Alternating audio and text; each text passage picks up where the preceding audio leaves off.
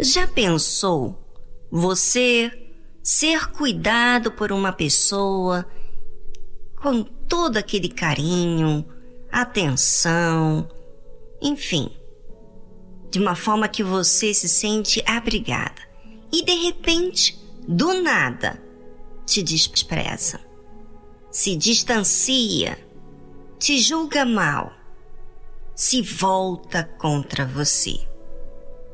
Te sentirias traído, não é? Porque ao princípio, ela ou ele esteve ali com você em todo aquele tempo difícil, mas do nada se voltou contra você. Ou por um motivo qualquer te julgou mal. Isso acontece muito em nossos dias. Muitas pessoas se traem, ficam com inimizades umas com as outras, e por causa dessa frieza, muitos acham que não existe mais pessoas que queiram realmente o seu bem. Mas e Deus? Será que ele é assim com a humanidade? Não. Deus não despreza ninguém que vem a ele. Deus, quando ele fala algo, ele cumpre. Ele é fiel. O povo escolhido por Deus foi muito teimoso quando saiu do Egito.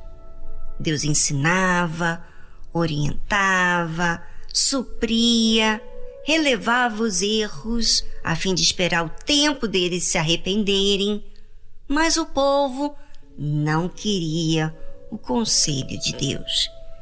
Queria fazer as coisas do seu jeito. Até que um dia a paciência de Deus chega a um limite. Deus deixou toda aquela geração que rejeitou a ele, é, rejeitaram de forma insistente, morrer no deserto, sem ao menos poder entrar na terra prometida. Os seus filhos foram escolhidos para entrar na terra prometida. Como diz a Bíblia, o Senhor nosso Deus fez conosco aliança em Horebe. Não com os nossos pais fez o Senhor esta aliança, mas conosco, todos os que hoje aqui estamos vivos. Já pensou você ter uma aliança com Deus, Criador dos céus e da terra? Já pensou ele entrar em aliança conosco. Pois é, Deus fez isso com a descendência daquele povo que saiu do Egito. Face a face, o Senhor falou conosco no monte, do meio do fogo. É, falar com um povo face a face era ter a oportunidade de ver Deus em sua existência. Naquele tempo, eu estava em pé entre o Senhor e vós, para vos notificar a palavra do Senhor, porque temeste o fogo e não subiste ao monte, dizendo: Eu sou o Senhor teu Deus, que te tirei da terra do Egito, da casa da servidão. Moisés, servo de Deus, era quem ficava entre o povo e Deus. Porque o povo temia muito se chegar a Deus, pois havia fogo no monte. E eles achavam que iriam ser prejudicados por aquele fogo. Porém, Deus não é um Deus distante. Deus não se faz impossível de se achar. Deus ouviu o clamor dos pais dessa geração quando eles estavam no Egito. Deus mostrou o seu poder diante dos olhos de todo o povo de Israel. E todos viam a proteção que tinha esse povo, como um povo escolhido, querido. Mas mesmo assim, o povo era inconstante. Uma hora cria, outra hora duvidava de Deus. E agora, Deus queria que esse povo temesse a ele, respeitasse, considerasse acima de si mesmo. Esse povo que me refiro aqui eram os filhos desses que morreram no deserto. Por isso que ali havia fogo. Muita gente tem preconceito de se achegar a Deus. Querem que um servo de Deus interceda por eles. Mas quando Deus falou e deu oportunidade daquele povo de se achegar a Deus, ver a face de Deus, eles temeram. É, mas temeram não de uma forma bonita, eles temeram de uma forma que desconfiados. Será que você, ouvinte, teme ouvir a verdade que você tem que fazer ou cumprir?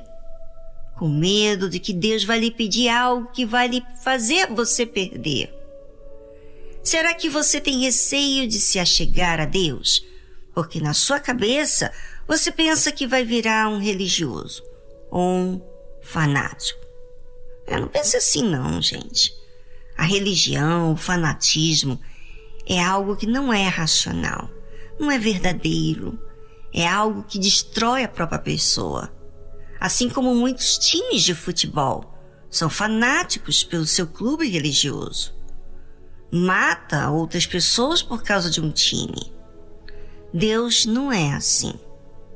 Deus, tão bonito ele, né? Tão lindo ele se apresenta àquele povo que nasceu no deserto e ensina os mandamentos para que o povo pudesse entender a necessidade de se proteger e não se autodestruir.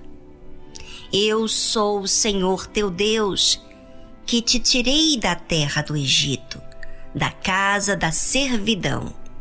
Não terás outros deuses diante de mim. Esse primeiro mandamento é o que precisamos nortear nossa vida. Pois muitas vezes agimos com total atenção a um problema, a um familiar, ao trabalho, à saúde. E qualquer coisa que é exagerado é mal e que acaba tomando o lugar de Deus, pois a pessoa só enxerga aquilo, o problema, o familiar, o trabalho, o sucesso, a saúde e a lista segue adiante. É muito fácil a gente começar a dar atenção a alguma coisa que não é Deus, porque de certa forma parece que atende a nossa necessidade, mas na realidade aquilo é uma arapuca, uma armadilha para nos preocupar, nos fazer dar mais tempo àquilo do que propriamente a nossa alma. Você sabe que a nossa alma corre risco. Quando Deus está em primeiro lugar na nossa vida, fazemos tudo pensando nele. É, nele em primeiro lugar, em agradar a ele, em ser aprovado por ele, e não agradar a nós mesmos primeiro. A escravidão, a servidão, é justo porque a pessoa colocou algo ou alguém primeiro que Deus. E toda pessoa que você prioriza, presta bem atenção, você acaba se autodestruindo. Porque vem aquele ciúmes, aquele sentimento de possessão de uma outra pessoa, insegurança, solidão, sufoco enfim, instabilidade emocional. Por isso, ouvinte, o Deus Criador dos céus e da terra é o único que sabe o que nós precisamos. Nós pensamos que achamos que sabemos o que é melhor, mas na verdade não sabemos é de nada mesmo. Se você colocar disciplina na sua vida, em priorizar Deus todos os dias, porque olha, não é só uma vez não. Não é apenas porque há anos atrás você priorizou a Deus que hoje você prioriza. Você tem que ser constante, porque nós fazemos escolhas todos os dias e nós somos tentados em várias formas em priorizar alguma coisa. Então, se você fizer Deus o seu primeiro, você vai ver uma imensa diferença na sua vida. Você mesmo vai ver. Mas como que isso acontece? Quando antes de você tentar resolver, fazer, pensar em você, você vai pensar em Deus. O que que Deus quer? Como que ele quer que eu faça? Meu Deus, e peça a ele, peça a Deus que ele vai te mostrar. Ele vai te orientar. Escute o que eu estou lhe dizendo, porque isso é verdade. Faça isso e você será a pessoa mais feliz deste mundo, assim como eu sou mais feliz do mundo, porque para mim eu sou uma pessoa realizada, porque Deus me faz sentir realizada, ele me completa. Mas ele me completa porque eu faço uso das palavras dele, do ensino dele e priorizo ele. Faça isso também.